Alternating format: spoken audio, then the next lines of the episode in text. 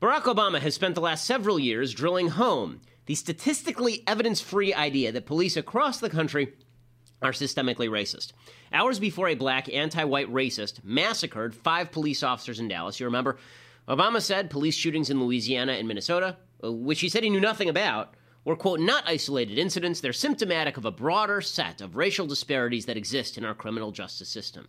After the cops were shot, Obama went to their funeral memorial and lectured America about the evils of police officers. He said, quote, we also know that centuries of racial discrimination, of slavery, of subjugation, of Jim Crow, they didn't simply vanish with the law against segregation. We know that bias remains. We know it, whether you're black or white or Hispanic or Asian or Native American or of Middle Eastern descent or are a Pokemon.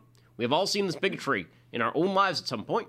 No institution is entirely immune, and that includes our police departments. We know this. Carrying that message forward, CNN's Baraki Sellers argued on Sunday that, quote, we don't have a vicious cycle of black men shooting at police. That narrative ratchets up the tension in this country where it doesn't need to be, but two, it puts in danger more black men. Well, except that's not so true. If there's any systemic bias in America, it's media-produced, politician-promoted, anti-cop hatred in the black community. Here are 3 facts that prove it. First, cops are far more likely to be shot by a black person than to shoot a black person. Heather McDonald of the Manhattan Institute, author of The War on Cops, she makes the point that blacks are far less likely to be shot by police than would be suggested by the black crime rate. Just as importantly, quote, police officers face an 18.5 times greater chance of being killed by a black male than an unarmed black male has of being killed by a police officer. Second, often blacks think cops are criminals without any evidence. After Officer Darren Wilson shot Michael Brown under disputed circumstances, misreported by the media, blown up by racial agitators, including the president, polls showed that a 57% majority of black people wanted to see Officer Wilson found guilty of murder and presumably go to death row, compared with 56% of whites who said they needed more evidence. Of course, Wilson was innocent. Brown was a strong-arm robber and attempted cop killer. Similarly, during the O.J. Simpson case, 60% of blacks didn't believe O.J. was guilty. The police must have been framing him. In the Freddie Gray case, 80% of blacks thought the officers, several of whom were black, ought to be charged, compared with 60% of whites. All of the officers charged have now gotten off. Third, blacks are far more likely to profile cops than the other way around. While 59% of whites have either a great deal or quite a lot of confidence in cops, only 14% have little or none, the numbers are awful among black folks. Just 37% of blacks have a great deal or quite a lot of trust in the police, 25% have none at all. As of 2014, 74% of black people said the police were too quick to use deadly force. Only 28% of white people agreed. This, by the way, is contrary to the facts. A new study from Harvard showed whites are significantly more likely to be shot by police than black folks. The left claims that all anti-cop bias in the black community springs from historic mistreatment. Some of that's true, but it's not wholly true. Young people didn't live or grow up during Jim Crow. Instead, they've been encouraged by the media and by their politicians to see police as the enemy. And that's reflected in both action and viewpoint. That's not to deny there are many young people who feel as though they've been targeted by cops, but it is to say there is way, way more evidence of anti-cop bias than anti-black bias in police forces. I'm Ben Shapiro. This is The Ben Shapiro Show. Tend to demonize people who don't care about your feelings. Okay, so here we are, and we are on the Facebook Live. You can be joining us right now. And make sure, by the way, that you subscribe later at DailyWire.com. It's just $8 a month, folks. I don't know what I have to do to get that money out of your hand. I mean, what do I have to do? Come there? I mean, come on. Okay, but if you subscribe there, you can download the rest of the show later from SoundCloud or iTunes.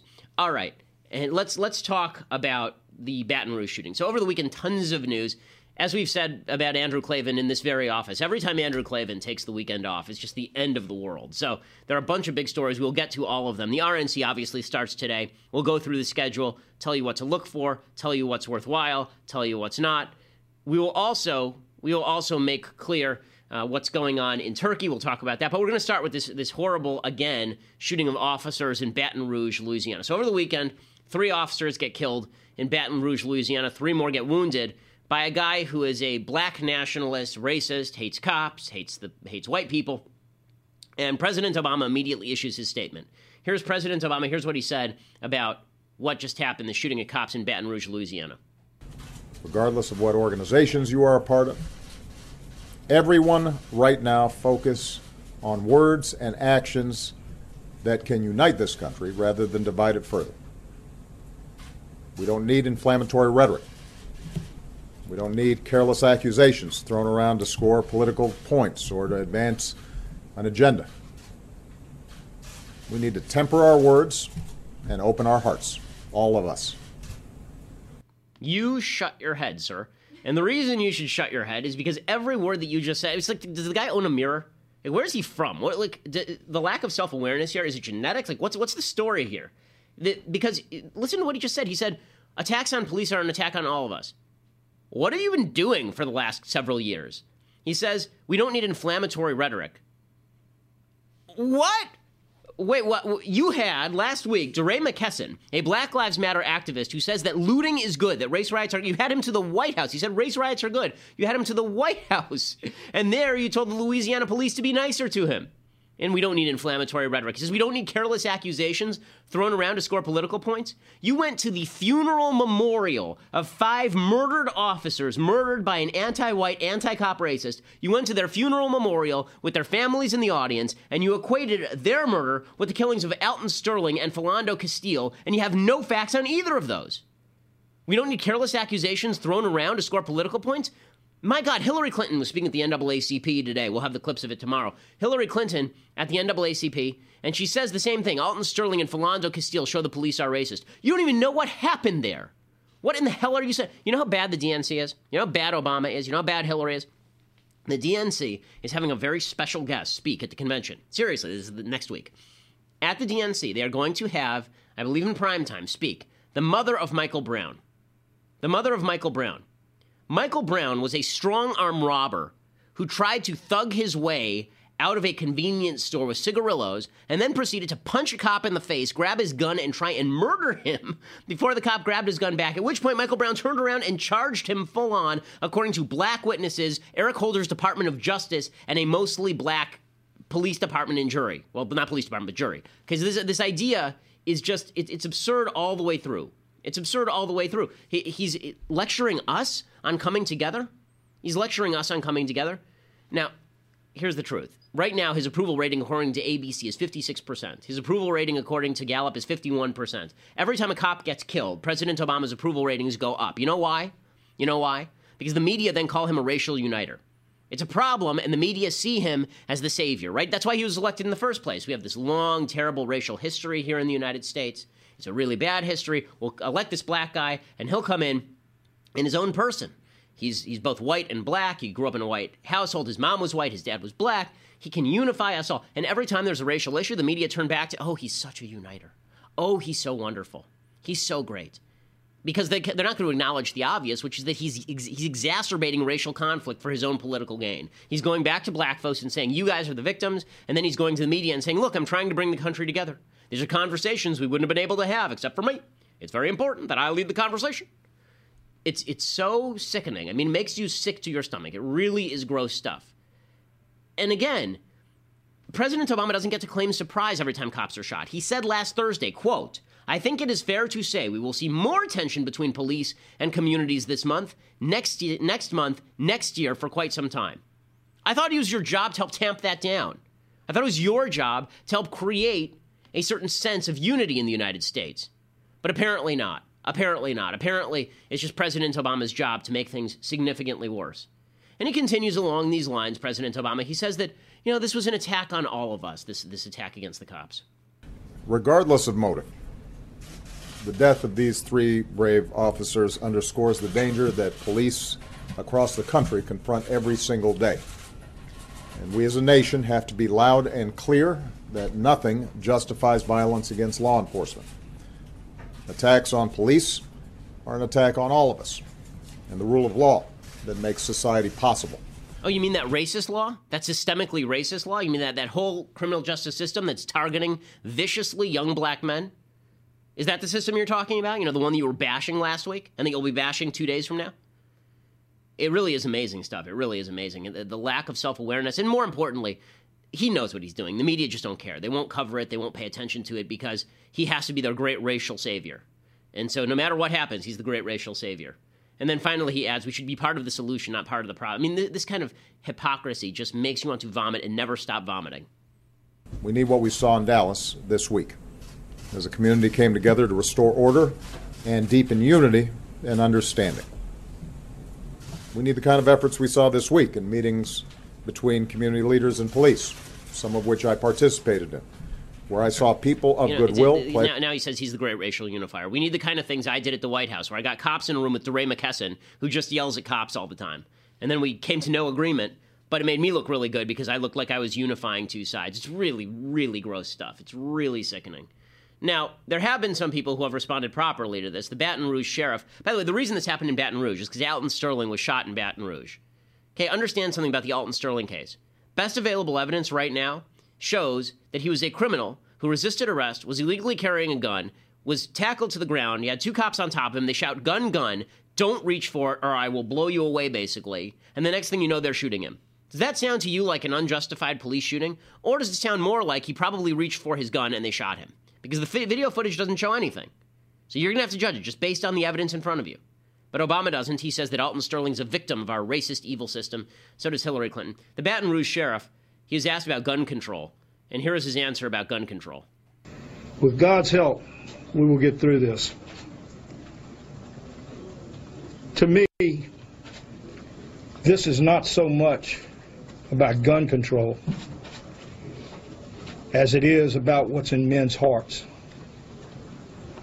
And until we come together as a nation, as a people, to heal as a people, if we don't do that and this madness continues, we will surely perish as a people. Okay, and that's exactly right. The idea that there's evil in human beings' hearts, that's exactly right. But Obama forwards the evil in human beings' hearts. He's the one who's out there exacerbating it. So are the media. The media want that evil in human beings' hearts. They don't care what the evidence shows. They're not interested in what the evidence shows. They're not interested in making this conflict go away through better behavior. All they're interested in is ratcheting up the tension so they can claim to be the great savior, so they can come in and claim to be everybody's best friend. And there are victims to this. I mean, this is just heartbreaking. There's this officer who the slain officer, one of the slain officers in Baton Rouge, a black guy. His name is Montrell Jackson. And do we have the Facebook page for Montrell Jackson?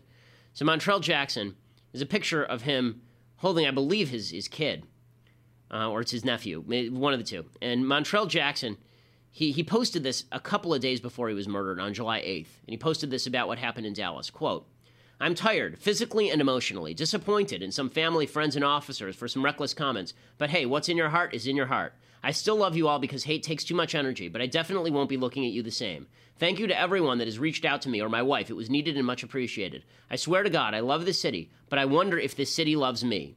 In uniform, I get nasty, hateful looks, and out of uniform, some consider me a threat. I've experienced so much in my short life, and these last 3 days have tested me to the core. When people you know begin to question your integrity, you realize they don't really know you at all. Look at my actions. They speak loud and clear. Finally, I personally want to send prayers out to everyone directly affected by this tragedy. These are trying times. Please don't let hate infect your heart. This city must and will get better. I'm working in these streets, so any protesters, officers, friends, family, or whoever, if you see me and need a hug or want to say a prayer, I got you." This guy was murdered on Sunday. He was shot on Sunday by an anti-cop, racist piece of absolute human crap. And that's driven by people who see the color of the uniform over the character of the human being, or the color of skin over the character of the human being. It's just, it makes you want to cry. And this is what the left has brought us to. This is what the American left has brought us to, and it's just evil. It's just evil. There's a good man murdered because of the uniform that he wore in order to protect his city, and from his own note, protect people who look like him. And doesn't matter. He's wearing that uniform, and that's all that matters, because we have systemic racism in our system, and that system must be wiped out. By the way, it is worth noting, black cops, when they say, you know, shootings of black people, studies show that black cops are more likely to shoot black people than white cops are. And that's not a rip on the black cops. That's just it's a statement that it's not racism that drives police forces. It isn't. It's an attempt to stop crime that drives 99% of police officers. And it's just, it's devastating when you see the President of the United States purposefully, and the left, purposefully tearing apart the country along racial lines because they want law enforcement brought to its knees. All of which means that, and you can see it in the media, you really can. You know, David Clark is the sheriff in Milwaukee. There was just another cop shooting in Milwaukee this morning, by the way, and another cop was shot. And David Clark was on with Don Lemon on CNN, and watched Don Lemon cut off his mic because Don Lemon, a member of the media, can't deal with the idea that there might be a racist tint to Black Lives Matter. Are we talking about police officers being under attack? Because let's go back to where this whole thing started in Ferguson, Missouri. The lie was hands up, don't shoot. Lumping a whole bunch of things into one. If we can do one specific thing, that's where this whole phony movement started. It started out as hands up, don't shoot. You're talking about Black Lives Matter, right? Okay. So if you want to, you would need to speak to someone who is a member of Black Lives Matter about whether they have perpetrated a fraud on the American people. That's up to Black Lives Matter. That's not me. I'm neither a member of Black Lives Matter, I'm neither a supporter or someone who doesn't support them. I simply report on Black Lives Matter. Do you condemn the anti-police rhetoric coming from this hateful ideology? As a journalist sitting here on television, I don't have to condemn anyone, anything. That is something that you should ask. Well, other people around the country, I condemn their jobs to condemn just that. Like I condemn the hateful ideology out of groups like the KKK. All right? I condemn it. There is no place in American discourse for that sort of vile, vitriolic hate coming out of this ideology. This has fueled and fanned the flames of this anger toward the American police officer. There's only one group in America, that truly cares about the lives of black people in these urban ghettos. And it's the American police officer who goes down there on a daily basis, puts their life on the line to protect who? Yeah. Black people. Yeah. So when you say we just want to have a conversation, let's have a conversation about the black-on-black crime, which kills more black males, which is more of a threat to any black male in the United States than a law enforcement officer. Sure. Okay, and it gets, at some point here, it gets dicey because Don Lemon doesn't like what he's hearing. He basically cuts off David Clark. And you can see there, it's funny to watch Don Lemon do this routine where I'm just an innocent bystander here. I'm just a journalist. I don't take sides one way or the other. That's such nonsense. If you've watched Don Lemon for any amount of time, you know that Don Lemon is heavily motivated on the side of Black Lives Matter. Unfortunately, we have to let our Facebook Live fans go at this point. If you want to see more, go to DailyWire.com. You can subscribe. The show will be up in a little bit. And you can also download the rest of the show from iTunes or SoundCloud. We are the #1 conservative podcast in America, and we are one of the fastest growing podcasts in the country. So definitely check us out at DailyWire.com. Okay, so the media have an interest in promulgating this narrative that that Black Lives Matter and the cops are at war with each other, even though the cops are not at war with Black Lives Matter. The cops are not interested in war with anybody. The cops are just trying to be out there policing crime and surviving. But the racial agitation definitely has an impact. It definitely has an impact. Let's look at DeRay McKesson. So I've mentioned DeRay McKesson. DeRay McKesson is a useless human. He spends his days on Earth making problems for people who are trying to make the world a better place. All he does is go out there and yell about problems that are largely non-existent so that he can generate publicity for himself, and then he gets six-figure jobs from the city of Baltimore. I think he has a six-figure job from the city of Baltimore Education Department or some such nonsense. DeRay McKesson is talking about all lives matter, and he says all lives matter is a distraction. This is him with buffoon Gaston from Beauty and the Beast. Oh, no, it's Chris Cuomo, sorry. What is your response to the idea that the hashtag shouldn't be Black Lives Matter, it should be All Lives Matter? Yeah, you know, it's this interesting thing where people are frustrated that black people are focusing on the unique trauma that black people have faced in this country. And I would never go to a breast cancer rally and yell out colon cancer matters. And that's what people are doing here, is that they are frustrated by the fact that people are focusing on the inequity and injustice specifically targeted to black people.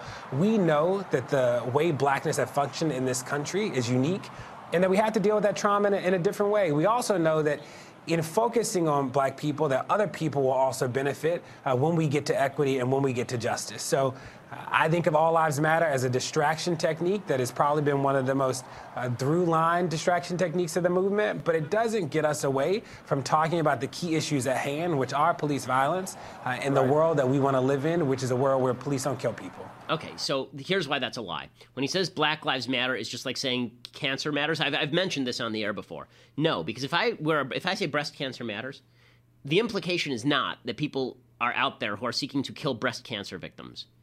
When I say that we're trying to, when I say that we're trying to cure breast cancer, everybody agrees we're trying to cure breast cancer. The implication of Black Lives Matter is that there's a whole group of people out there who don't care about black people. That's the implication. That's the implication he's making right there on TV, right? You don't want to recognize our pain. You don't want to recognize what's going on with us. Okay, what I want to recognize is the individual racist cop who does a bad thing and then we put him in jail. What I want to recognize is the individual criminal, regardless of race, who should go to jail. What I want to recognize is on a systemic level that the biggest threat to black lives is other black folks who are engaging in gang activity. What I want to recognize is that if we want to solve the crime problem and the run-in with police problem, you're going to have to, at some point, have a population that lowers its own crime rate. That's the only way this is going to get better in any way. But that's not the goal. That's not the goal. Instead, the goal is to racially polarize for political gain. And exactly what Obama says he's not doing is exactly what he is doing. And Jason Whitlock, you know, who's a commentator, now he's at Fox Sports News 1, he commented on the whole Black Lives Matter movement.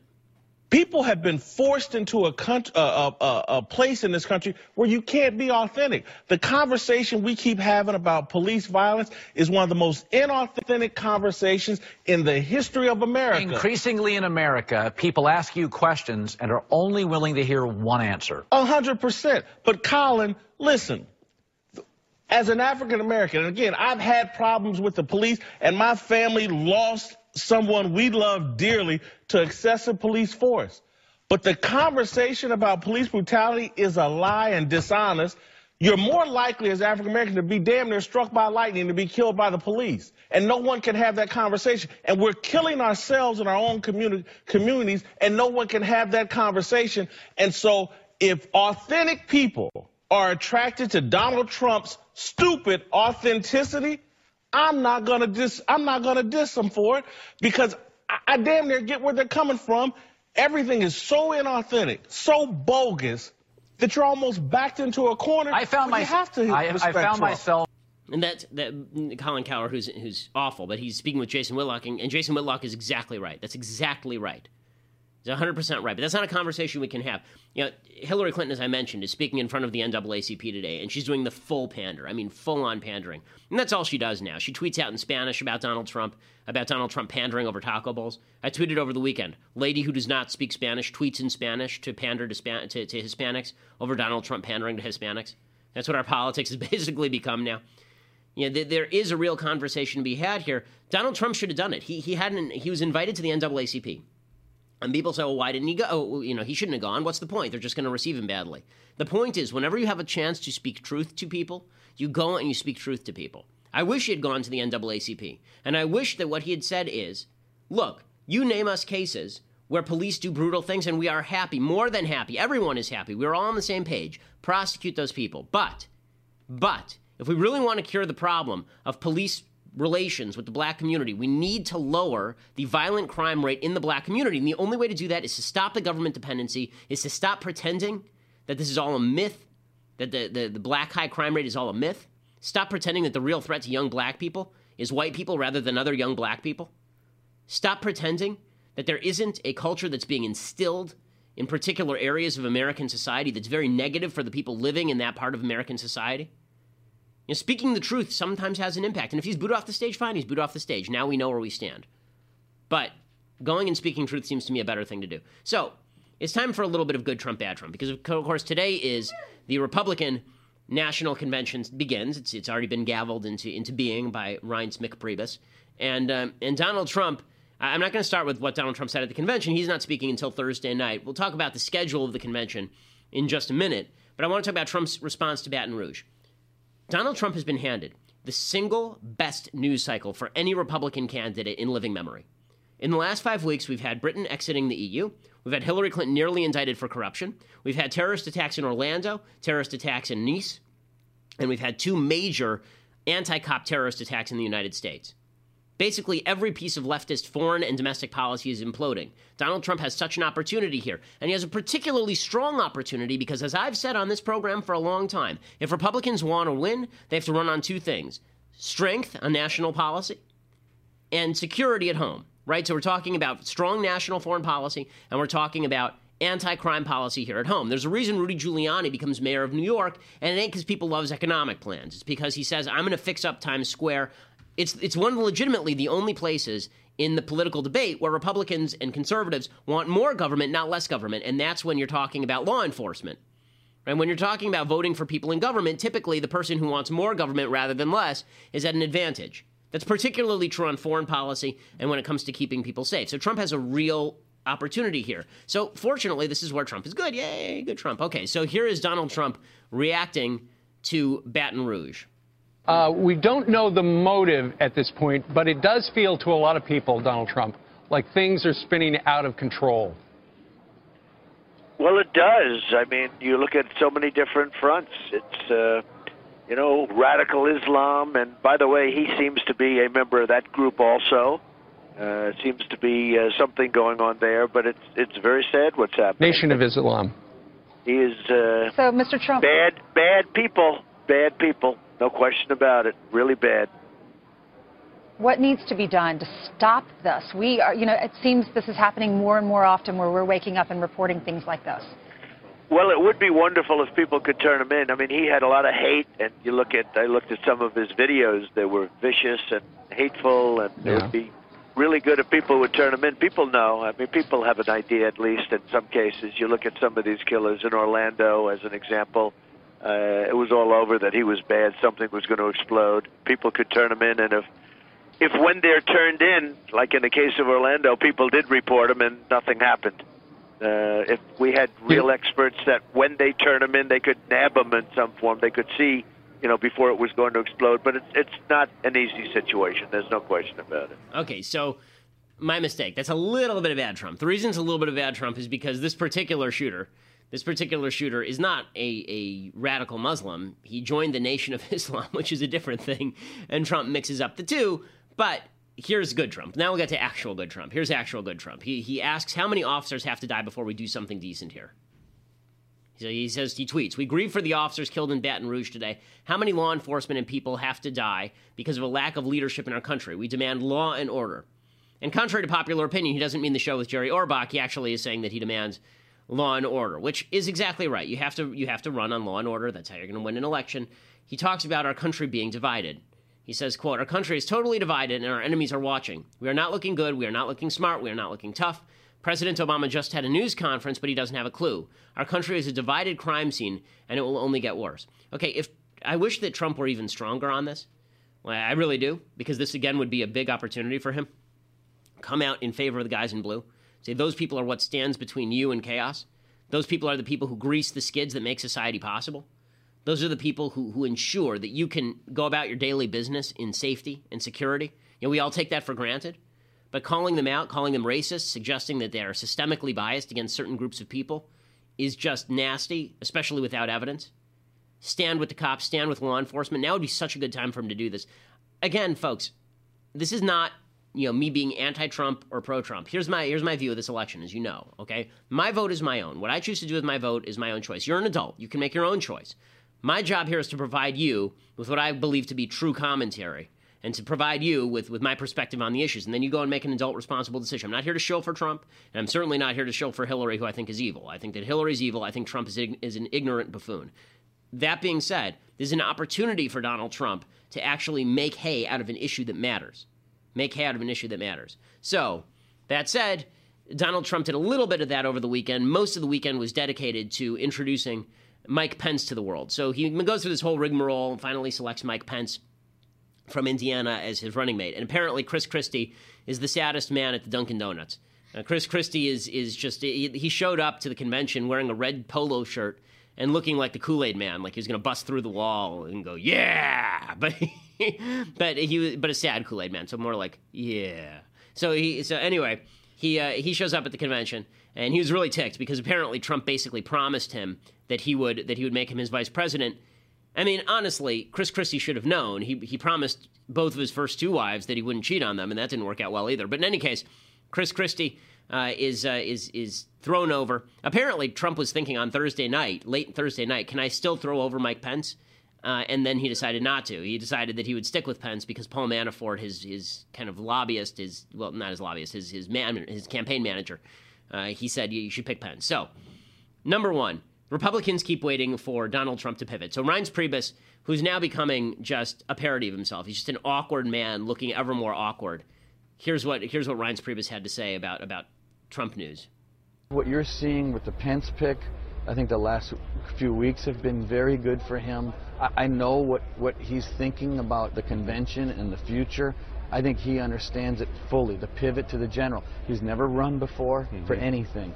He has been in primary mode for a year, and it was a tough, bruising situation. Right. And I think it's just taken longer to pivot, and I think he's pivoting. Okay, that dude has all the charisma of a manila envelope, and he's saying that the Trump will pivot. Okay, so we're waiting for the Trump pivot. So while we wait for the Trump pivot, Trump does a 60 Minutes interview with Mike Pence. And number one, it looks like they did this 60 Minutes interview from the anteroom of Saddam Hussein's palace. Like they did it. This thing makes Liberace look subtle. They're sitting there, and they've got these kind of gold festooned chairs and this white piano in the background, and Liberace's singing in the background. There's like a tiger on it. It's all weird. And what made it really weird is that Pence is actually a pretty articulate politician, and Donald Trump is famously inarticulate. And so what happens is it's basically like Donald Trump says something like, "I'm going to make everything good. It'll be smart." And then Mike Pence goes, "I think what Donald is trying to say is we really need to cut back on our entitlements. They're really costing us too much money and are causing trillions of dollars of debt in the future we're not going to be able to repay without either raising taxes or inflating the currency." And then Donald goes, "Right." And that's pretty much how the interview goes. So here's some of the more awkward moments from the Trump-Pence partnership. We have to wipe out ISIS. These are people that chop off heads. With troops on the ground. I am going to have very few troops on the ground. We are going to have unbelievable intelligence, which we need, which right now we don't have. We don't have the people over there.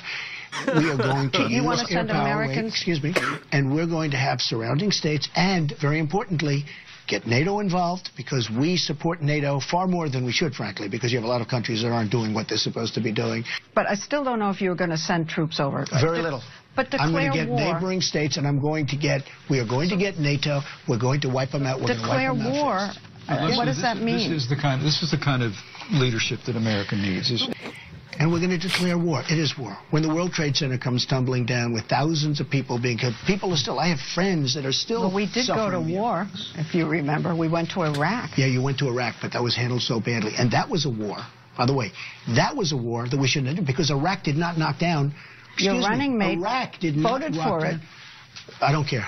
What do you mean you don't care that he voted? It's a long time ago, and he voted that way, and they were also misled. A lot of information was given to people, but I was against the war in Iraq from the beginning. Yeah, but you've used that vote of Hillary's, that was the same as Governor Pence, many people as the example of her bad judgment. Many people have, and frankly, I'm one of the few that was right on Iraq. Yeah, but what about he did? He's entitled to make a mistake every once in a while. But she's not. Okay, come on. But she's not. She's not. No, she's not. Got it. And I did very well in Indiana, like I did just about everywhere else, in all fairness. But I got to know him very well. And I would say that he thought about it a little bit, and about 2 seconds later he called me with his incredible wife and said, "Well, I'd like to be." But what does like many others. How does he help you? A lot of the conservatives are very happy. Very happy. Was that part of the decision? Yes, it was part of unity. I'm an outsider. I'm a person that used to be establishment when I'd give them hundreds of thousands of dollars. But when I decided to run, I became very anti-establishment, because I understand the system better than anybody else. He's very establishment in many ways, and that's not a bad thing. But I will tell you, I have seen... You're a brash New Yorker. Religious. Religious? Religious, yeah. Religious. Hey, I won the evangelicals. The evangelicals... That doesn't mean nobody thought... Well, I think it means a lot. She's crooked Hillary. I didn't ask him to do it. But I don't think he should do it, because it's different for him. But he's not that kind of a person. We're different people. Don't you think he thinks that's crooked wrong? Hillary. I don't think he should use John McCain. Do you think he went too far?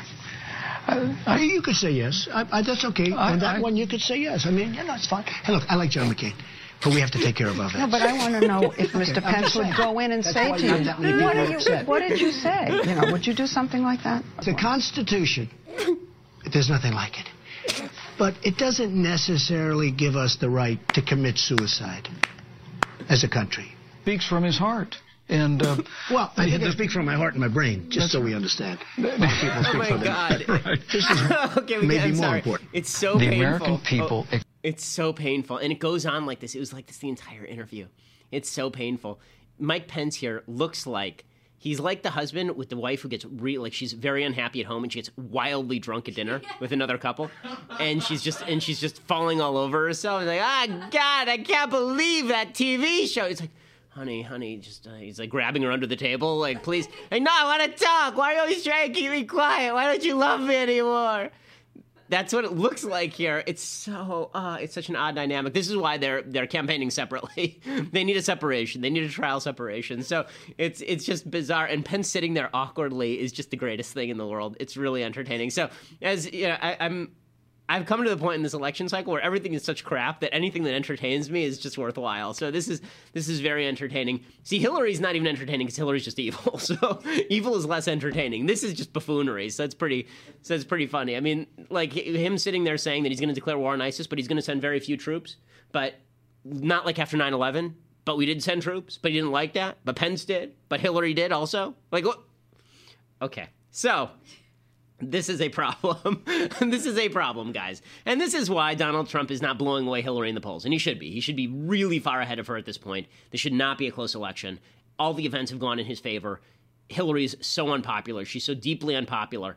And I think that this partnership is not going to work particularly well because you got the freewheeling Trump on the one hand. You've got the straight-laced Pence here sitting there just gripping and grinning and trying desperately to not...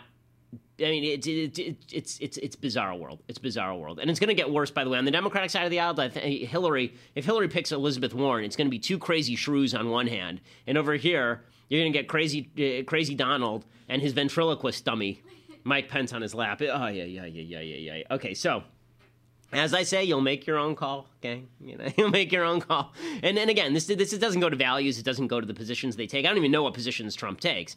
But it does go to, if this is the pivot, if this was the pivot, then we have a problem.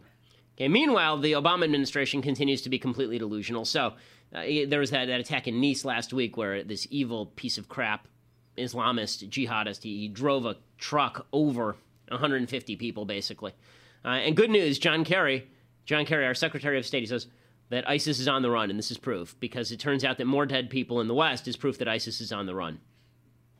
What we believe this indicates, however, is that Daesh, ISIL in Syria and Iraq is under great, great pressure, and people are acting out in various places. They are not growing in their ability to do things. They are shrinking. We've taken back 40%, 45% of the territory they held in Iraq. We're squeezing town after town. We've liberated communities. We're making progress now, advancing on Mosul in Syria. Likewise, they're not able to attack and hold towns. They are on the run. And I believe what we're seeing are the desperate actions of an entity that sees the noose closing around it. Okay, so two things. One is, it's true that ISIS is seeing some problems. They're not on the verge of collapse. I mean, when he says that they're on the run, that they're on the verge of collapse, no, they'll be there for another few years at least. I mean, they're not. It's not like they're 2 months away from complete destruction. And the longer it takes for us to destroy them, the more they can lash out at people and the more they can do these evil things. John Kerry and his Easter Island egg face.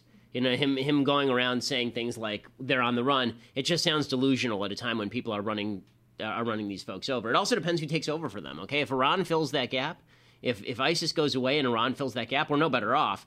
Right now, it's being reported by the Associated Press. This is breaking news. Okay, you ready for this? Remember Obama said about the Iran deal that it was going to stop the Iranian nuclear program? Quote, they just revealed a document. Quote, the document is the only secret text linked to last year's agreement between Iran and 6 foreign powers. It says that after a period of 11 to 13 years, Iran can replace its 5,060 inefficient centrifuges with up to 3,500 advanced centrifuges.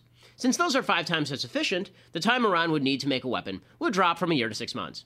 In other words, the Obama administration made it easier for the Iranians to get a bomb. And here they are talking about our security. This is why I say, folks, Donald Trump should be up 1,000 points in the polls because this is Hillary's administration, and she's evil, and she's terrible, and she's corrupt, and the Obama administration is gross, from Black Lives Matter to Iran. And Trump, his wild incompetence is actually insulting. It's actually an insulting thing at this point. Maybe he can get it under control. Maybe he can. Maybe he'll start being an actual, honest-to-God, thinking human being, but... somehow I sort of doubt it. Okay, time for a thing I like and then a thing I hate. So, things I like. So this week we're going to do the scariest scenes in movies. So, I'm not doing horror movies because I'm not a big fan of horror movies. Plus, I don't think that they're particularly scary so much as just kind of surprising. Like, they're more shocking than scary. I'm talking about, like, things that creep you out, things that would actually scare you if you saw them in real life. Not like, the easy scare is it's dark in a room and someone pops their head up and you weren't expecting that. But that's more shocking than scary. This is maybe one of the scariest scenes in movies. And it's funny, but it's scary. It's the scene from The Goodfellas with Joe Pesci and Ray Liotta. And Joe Pesci, who's one of the most frightening figures in film history in this particular film, in Goodfellas. Not a film I greatly enjoy, but this is a scary scene. He's absolutely volatile. He'll kill people for, like, nothing. And there's this scene with Ray Liotta where he's making everybody laugh around the dinner table, and then things get very, very tense. Funny. Really funny. What do you mean I'm funny? It's funny, you know. It's a good story. It's funny. You're a funny guy. What do you mean? You mean the way I talk? What? It's just, you know, you're just funny. It's funny, you know, the way you tell the story and everything. Funny how? I mean, what's funny about it? Tommy, no, you got it all wrong. Oh, Anthony. He's a big boy. He knows what he said. What'd you say? You're right. Funny how? What? Just, you know, you're funny. You mean, so? Well, let me understand this, because I, you know, maybe it's me, I'm a little f***ed up, maybe. But I'm funny how? I mean, funny like I'm a clown, I amuse you. I make you laugh, I'm here to fucking amuse you. What do you mean funny? Funny how? How am I funny? I'm not just, you know how you tell a story, what? No, I don't know, you said it. How do I know? You said I'm funny. How the f*** am I funny? What the f***? So funny about me? Tell me what's funny.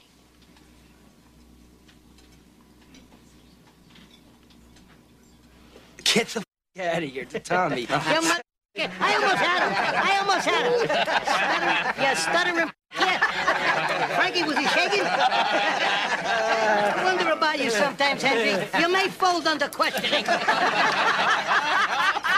Okay, legitimately right after that, a guy comes up and gives him the bill and he hits him in the head with a bottle. So it's a, you know, that's one of the scarier scenes in movies. One of the scariest movie villains ever. So we'll do scary movie villains this week. Okay, time for a thing I hate. So last week, I thought for once there might be a ray of sunshine in the news cycle. I thought there might be something good happening in the news cycle. This was the coup in Turkey. So the Turkish president, Recep Tayyip Erdogan, is an Islamist, Hamas-loving, quasi-ISIS-friendly piece of dreck. He's a bad guy. And he's taken Turkey, which was a secular haven, and he has turned it back into an Islamist state. So now he's been purging the military for 10 years. He's been reintegrating radical Islam into the life of the nation. He's basically bought off some of the political interests in the country, so he's gone to the Kurds, basically, and almost allowed them to set up a separate Kurdistan in the east of Turkey. So the Kurds are sort of okay with him, kind of. But basically, by purging all these people, he's setting up himself for a dictatorship, an Islamist dictatorship, and getting rid of the democracy. So there's an attempted coup on Friday, and it's still unclear what exactly happened here. It unfolded in real time. It was over within 5 hours of it starting. Basically, it looked like a splinter group from the military tried to take over all the offices of the government. They made the crucial first mistake. They didn't capture Erdogan himself. If they had, they could have locked him up. They could have imprisoned him. That's what the military did in Egypt with Mohamed Morsi, the Muslim Brotherhood guy who was elected. They didn't do that with Erdogan. Then there was a backlash. These military guys were arrested by Erdogan's police. And now he's arresting 6,000 members of the military. He's imprisoning judges. People are going to get shot. He's going to crack down on the press. He's cracked down on all the members of the media, basically. He's shutting down the internet. He's doing all the things. So there are people who say that this might have been fake, that basically it was set up by Erdogan in order to allow him to consolidate his power, that he basically put these people up to a coup. They tried a coup. It failed. And now he comes in and he says, okay, we're going to clean everything up. Now, naturally, the Obama administration waited until basically this thing was over, and then they declared support for Erdogan. Oh, democracy must trump all. Okay, I want to make a quick point about democracy here, because I got into this debate with this guy named, I think it's Owen Wilson, not the actor, Owen Wilson in Britain. He's a socialist. And he, I think if he's not a member of parliament, he's a top official in Labor. And he was saying, no, democracy is the most important thing. Democracy is the second most important thing. Values are the most important thing. So Hamas was elected in the Gaza Strip. Hitler was fairly elected in elections. Right? Mussolini was elected. I would rather have, and I think so would you, I would rather have an unelected but liberal government, like classical liberal government, than an elected socialist or fascist government. And especially if they're going to use that election to undermine the possibility of all future elections, which is basically what Erdogan has been doing. He's imprisoning dissidents and cracking down on the press and purging the military and going after judges. You know, the fact is that naturally Obama took the wrong side because he always takes the wrong side. That's just what he does. But the reality is that what we need in the world is voting, sure, but that's a secondary concern to the values that underlie the voting, which is why, you know, the Bush administration's idea that if we just let everybody vote, they have this yearning in the human heart for freedom, it's such nonsense. You have to be trained in freedom. Children have to be trained in freedom. Children are born into dependency, but have to be trained in freedom. Because freedom means the ability to make decisions for yourself that aren't stupid. You have to be trained to be a civilized human being to really value and like freedom and want to defend it. That isn't true for a lot of these countries.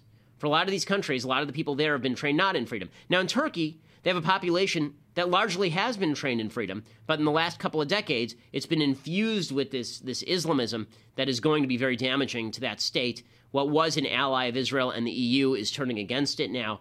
The EU has basically been accepting refugees from Turkey by the hundreds of thousands in the past few years. A lot of the refugees that you're seeing right now from Syria and Libya are being funneled through Turkey into the rest of the EU. This is really bad news. It's really terrible. Ralph Peters, Lieutenant Colonel Ralph Peters, is on Fox News talking about the Turkish coup, and he basically gets it right. Well, the situation is indeed murky. We won't know until tomorrow morning at the earliest who's really winning or who has won. Both sides are trying to spin it. But the macro picture is very, very clear. This coup is Turkey's last chance to avoid becoming an authoritarian Islamic regime, if not an outright Islamist dictatorship. And we should make no mistake, the people staging this coup are the good guys. It sounds paradoxical, but they're the ones on the side of constitutional democracy. President Erdogan has been dismantling the secular constitution, the secular legacy of Ataturk, packing the courts, packing the legislature, packing the upper ranks of the military, all with Islamists. He is not our friend. He is not Turkey's friend. And if this coup fails, you will see a crackdown, and it'll be the excuse to eliminate the last vestiges of secularism.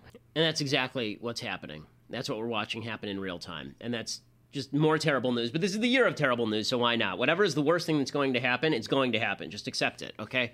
Basically, accept it. At this point, you know, the asteroid hitting the Earth would be an upgrade. So just expect every piece of news to be bad from here on in, and then it'll get worse on weekends when Klavan is off, and then we'll force it. We'll bring him back in here, we'll chain him up, and we'll force him to do a show, and then the news will get slightly better briefly, and then he'll leave again, and it'll just get worse and worse. So with that uplifting news, welcome to RNC Convention Week. We'll be covering that. Not a lot of news breaking from there right now. There's apparently some talk that they're trying to force a vote on the convention floor to unbind the delegates anyway, which would be very interesting. But we'll bring you all the updates, all the relevant updates on tomorrow's broadcast. This is Ben Shapiro, and this is The Ben Shapiro Show.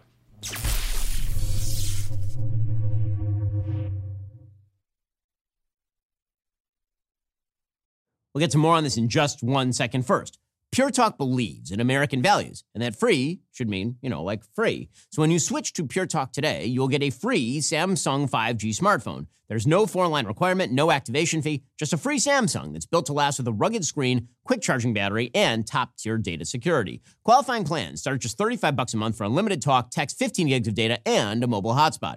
PureTalk gives you phenomenal coverage on America's most dependable 5G network.